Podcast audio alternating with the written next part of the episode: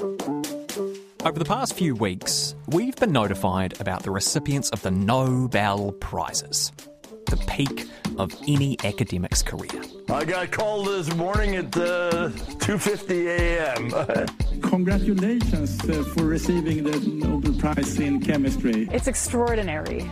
I mean, it's it's surreal. So I expected uh, something might happen, but I knew there are other people that are in line to win Nobel Prizes.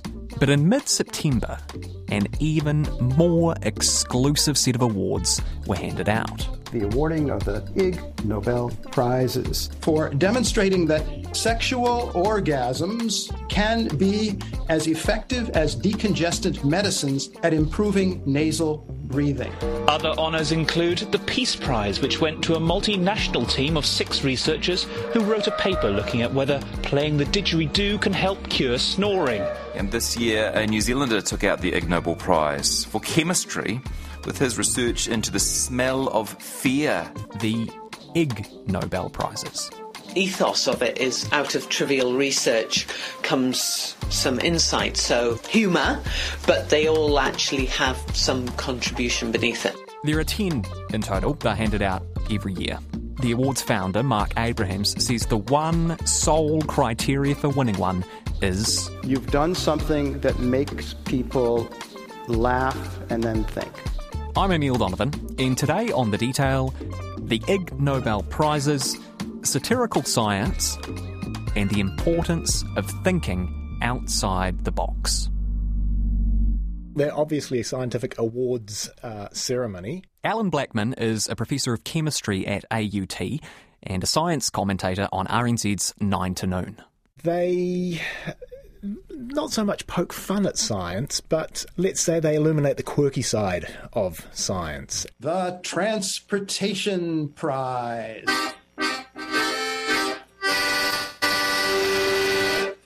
For determining by experiment whether it is safer to transport an airborne rhinoceros upside down. Probably many listeners would agree that you don't really associate scientists with fun, No. or, or wit, or Yeah. humour, or, or, or that sort of stuff.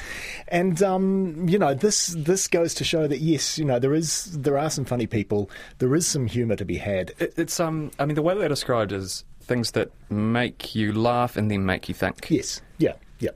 And that's what it is now. It, it started off, actually, uh, or the award started off when um, the, the tagline for research that cannot or should not be repeated. and then over the years, it has changed to, um, yeah, that w- what you said. Because So- they're pretty old, eh? Thirty odd years. yeah, so 1991 was the first um, awards ceremony. The whole thing was started by a guy, Marc Abrahams. Well, we vaguely thought that somebody might get angry enough to come and, and track us down and, and chase us out into the wilderness, but that never happened. So uh, we, we've been a little surprised, but mostly pretty pleased that it's it's gone on this long and, and grown every year. At that time, he had just taken over um, the editorship of a journal, slightly satirical scientific journal called the Journal of Irreproducible Results. He had been in that job for about oh, three or so years or something. And then something happened. There was a parting of the ways or something. I'm not quite sure what. But he then left to form his own journal called the Annals of Improbable Research, or AIR. So it's been run under those auspices ever since that time, since um, 1994. So yeah, as you know, this is this is 31 years now. It's steadily built up a following. You know, 1991 was the very, very early days of the internet, so I can remember not logging in and watching a video chat or anything like that. But um, you know, being aware that this was going on. Oh, so you followed them for a while. Oh yeah, yeah, yeah. No, no, I'm, I'm yeah, yeah. You're well long- versed. Long time fan. the thing, the thing that they kind of remind me of, it, it's actually quite funny. Are you a fan of the, the Simpsons? Oh God, yes. They remind me so much of Professor Frink. Like I was watching a, I was watching a clips compilation of Professor Frink inventions before. It's it's unsettling. yeah. Do I detect a note of sarcasm? Are you kidding me? This baby is off the charts. Hi. Oh, a sarcasm detector. Well, that's a really useful invention. We studied traffic patterns and found that drivers move the fastest through yellow lights. So now we just have the red and yellow lights. yeah. And yeah, again, I think your Professor Frink is probably your stereotype of, of, of chemists. Um, you know, the, the, the white coat and the thick Yeah. glasses and everything, which I. Vegan, exactly. That's probably a, a, a nice uh, sort of example to use the, the the whole Professor Frink thing, but. You know these uh, these are taken quite a bit more seriously now than they were. I mean, when it, when it started, I think it, you could pretty much say it was very very tongue in cheek. Yeah. And in fact, they did make up some fictitious awards in the first couple of They did, years. yeah. But now people are actually travelling from overseas to be awarded these Ig Nobel prizes. You know, they're, they're that popular now. The Ig Nobels were always held at Harvard. Mm. You know, and um, there's always um, real Nobel laureates there. You know, they they give out the awards. So you know, it does have that sort of cachet. You know, it's it, it, it is serious, and um, they have a mini opera every time, and um, they get to throw paper darts. Like. It's like a Ben Folds concert. So uh, yeah, And it's great. I think um, the Museum of Bad Art showcases some of their pieces Yep. at the Ig Nobels. Yep. There are these funny little traditions. Miss Sweetie Poo, you familiar with that? yes, yes, indeed. Who someone's what I, I'm, I'm tired. Sh- Shut up or something Yeah. like that. Miss Sweetie Poo is a young girl, it's a different one each year, whose job is to come out on stage when a speaker's been droning on a bit. I'd like to thank the many people who posed for our photos in the staff canteen. These include Bruce Anderson, Bruce Belford, Sheila Carlisle, In a way, it's kind of mean, particularly when you see some of the winners sort of responding to this happening. You know, when they're actually giving like a, a genuine, heartfelt kind of speech. But also, I imagine as someone who's presumably attended many academic conferences, that this will probably be welcomed at, at a lot of them. oh yes, very much so. Yeah, yeah. Now, New Zealand actually has quite a rich history in Ig Nobel Prize winners. In 2016, Otago University senior lecturer Dr. Shelagh Ferguson and her PhD student Mark Avis, who's now at Massey, won an improbable research prize for exploring a well documented concept in marketing. Here's Dr. Ferguson to explain. brand personality. So it's taking essentially a human personality measurement scale and applying it to brands to be able to understand some of the elements of the value and equity of a brand. So far, pretty standard academia. But here's the bit that earned them the Ig Nobel. And then we all sat down and brainstormed about what would be the most ridiculous thing that has no commercial element to it, nothing that could be associated in any way with a brand. And we came up with the category of rocks. And fortunately, at the University of Otago, we have an absolutely fabulous geology department with kind of a rock library. So we went and got three really, really different. In the research, we actually have pictures of them. One's very smooth and shiny and a kind of a flint. One is a pumice, and the other one's a, a very quartz like uh, jagged one. So they were uh, appearance wise they were really different looking. And then we you we replicated the methodology across oh god i think it was 250 odd research participants. And we must admit we did give an incentive. We gave a chocolate fish for half of the people Bribery. you know it was I know we were crazy with our, our reimbursement. There were only about two who actually said this is this is a really strange request, and we can't really think of rocks as having a mm. human personality. Everyone else was able to ascribe these human-like personality traits to the rocks, and they were some of them were even able to tell us a little bit of the story about the rocks. So not only were they able to do the tasks for the scale, but they'd they'd given narratives to the rocks. I mean, one was emotionally distant from his family, and he probably rode a motorbike and he uh, worked. He was very high up in the city, whereas another one lived on the Otago Peninsula and kept chickens and, and had a very rustic lifestyle. It gets so uh, people were able to articulate these quite complete narratives about them. Yeah.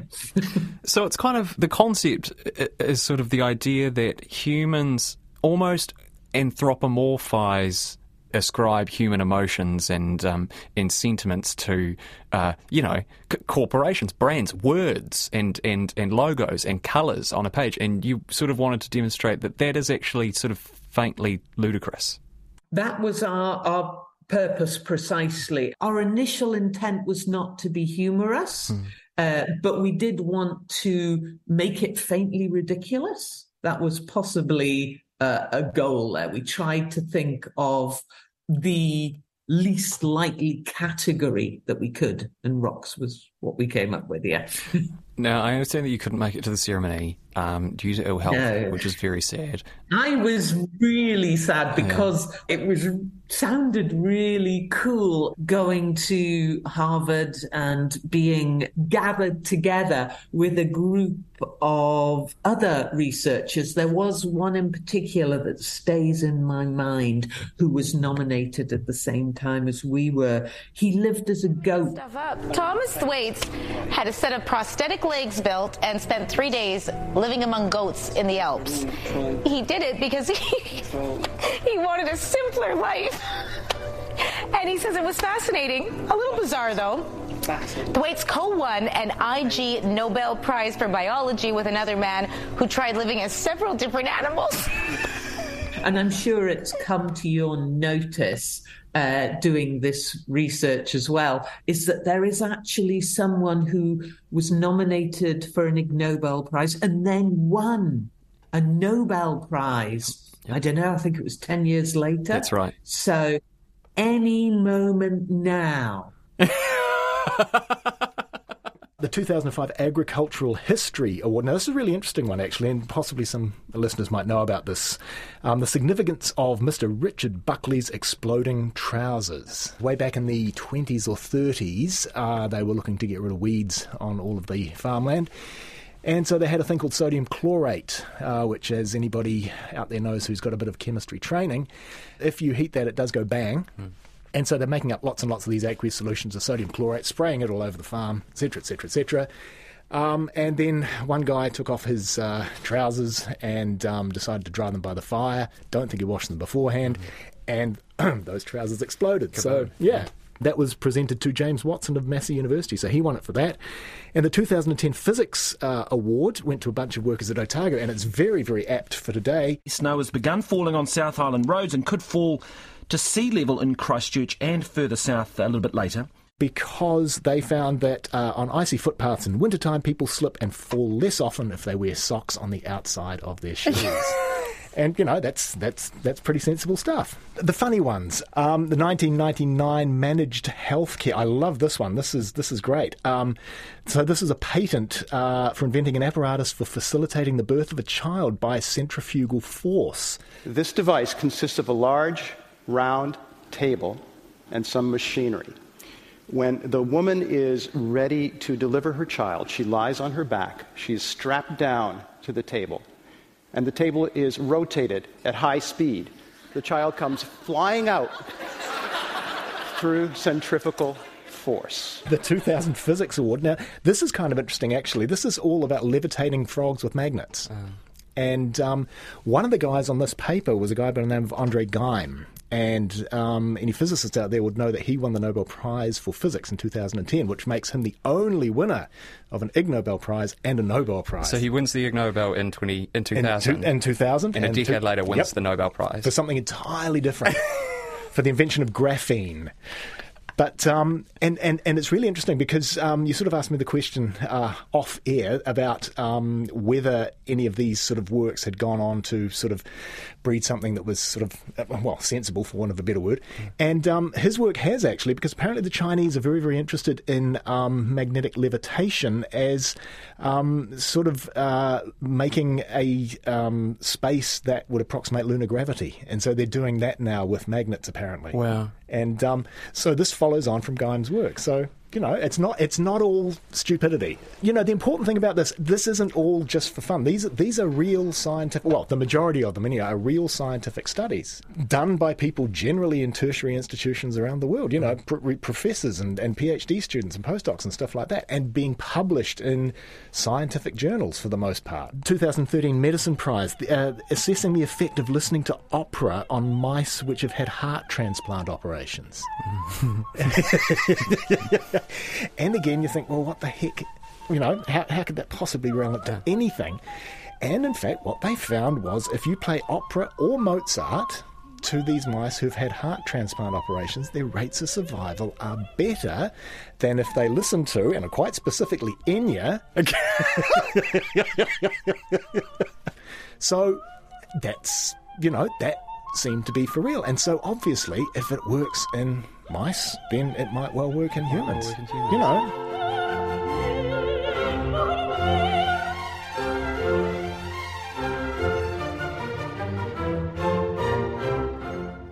Which are your favourites from this year? Well, the weird one about the scorpion. Yeah, it's great. Oh my goodness! Can you tell us about that? Yeah. So, um, basically, if you're a scorpion, you've got two types of death, really. Uh-huh. So, if you're getting attacked by some predator, then what you can do is shed a body part. Okay, so if you're in a big fight, you can shed a body part. Predator picks at that, you run away. Uh-huh. But trouble is, when you do that, um, it takes some of your digestive tract with it, and you end up getting severe constipation. and eventually you die of constipation. So you've got two choices of how to die. You can either fight to the death or die of constipation. I don't know which one I'd choose. Really. I know which one I I'd think, choose. I don't think I'd go for the constipation. I don't say. think I would either. But and and you might think this is irrelevant, but the whole point of this was that somebody wanted to study um, the possibility of mating while you had that severe constipation. What does that do to your mating chances? Mm-hmm. And you might think, well, the answer is pretty bloody blindingly obvious. Uh, and indeed it was. Indeed yeah, it was. Yeah, yeah. yeah. So yeah. Your, your mating chances fall like a stone. Really, you know? exactly. It's not survival of the fittest. Yeah. I like the one which suggested that ice cream can help prevent um, oral mucositis. like when you That's take right. A, yes, and that, that, was in um, cancer therapy. That's right. Or, yeah, that was, or something like when that. When you yes. take a specific kind of cancer drug, one of the side effects is that you're you, you can develop um, nasty sores and mm, so on in yeah. your mouth. And ordinarily, this is addressed by sucking on ice chips, but apparently, ice cream is more more effective, considerably more effective, actually. Yep, yep. I imagine that chemistry will be an area where this happens, where a, a discovery might lie dormant like a volcano for oh, many years. Oh, yes, very, very much so. And yes. then become very relevant, perhaps in a completely different context to how it was conceived. Well, that's that's exactly right. And in fact, the um, Chemistry Nobel Prize this year that was has just been announced um, is exactly that. That. Um, it built on work that was about, oh, at the time they went back to it, it must have been about 40 years old, probably, and, and would have been published in some old journal and not really sort of used or anything like that. And then one of these guys that won the Nobel Prize, you know, must have gone back to that journal one day and thought, oh, hey, that's not a bad idea. I'm going to try that for, you know, something entirely different. Mm-hmm. And he did, and he ends up winning the Nobel Prize out of it. So, and, you know, that's what you call blue skies research to a, to a very great degree, I think. And had that original paper not been published, had that original work not been done, who knows? They might still have found this, or it might have taken them longer to find it, yeah. or they might not have found it at all. But I think, you know, to get slightly political here, that sure. um, the funding agencies nowadays they um, almost require that you. Uh, come up with the results of your proposal before you actually do the work. You know, mm. this is what I'm going to achieve in the next five years. Boom, boom, boom, boom, boom. Mm. You can't know that. No. You know, and and I, it just seems to be very, very short sighted. Everything has to have an application. Mm. Everything has to have an application. You can't just do research for research's sake anymore. You're not going to get funded to do that. You've got you've got to promise to change the world. Taking a step back, you know, we've laughed a lot, we've had a lot of fun here, but I can hear people with a certain disposition listening to this and thinking, you know, this is all well and good, but a lot of universities are taxpayer funded or receive endowments from the taxpayer, mm-hmm. and this is just silly stuff. I don't earn that much money, and a portion of what I earn is going to, you know, figuring out that the best way to transport rhinos is to carry them upside, upside down. down. Yes, you know, yes. which yeah, or I, maybe that's not a great example because that's actually quite interesting. But you, you, see the point that yes, I'm making. I this do, is something that, that, that, science constantly comes up against, I suppose, is scarce resources and the best use of those to achieve results. Yeah, and I mean, when you look at what every person in every different academic discipline does, you know, I would be hard pressed to understand or appreciate. Um, the stuff that uh, people study in economics, for example. You know, I, that, that, that's over my head. I, I can't get my head around a lot of that stuff. Um, the stuff that I study wouldn't make any sense to somebody studying English literature or whatever. But I'm pointing to myself there. And you're right. It doesn't. It no disrespect. Oh goodness. Um, but uh, you know, everyone everyone is an expert in their own little area. But the whole point of academia, and we shouldn't forget this, is teaching. That's that's the number one thing, isn't it? Because without students, we wouldn't have universities, mm. and we wouldn't have jobs. So, teaching is absolutely vital. Research, then obviously, I, I believe, comes after that.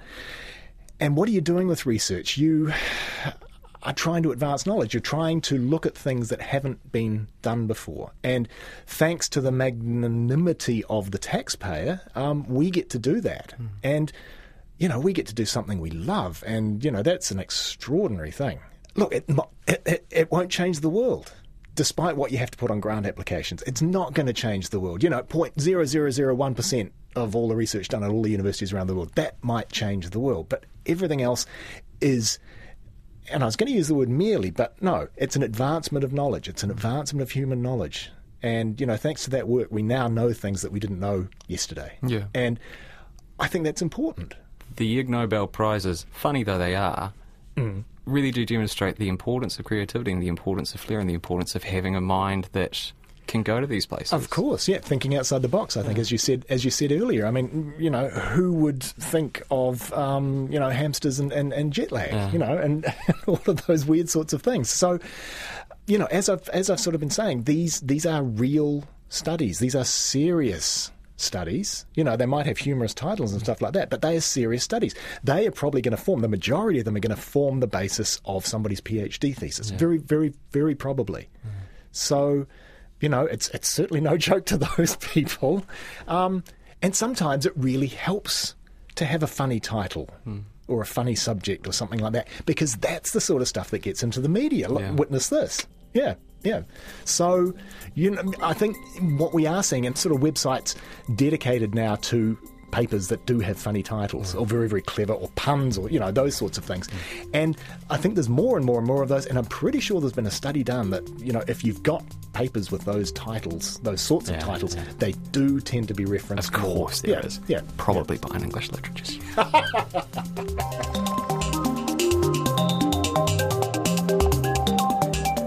That's it for today. I'm Emile Donovan.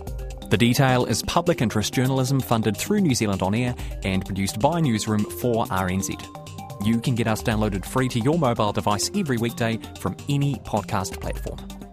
Today's episode was engineered by Flo Wilson and produced by Alexia Russell and Sarah Robson, and thanks to Allan Blackman and Dr. Shelagh Ferguson. Matewa.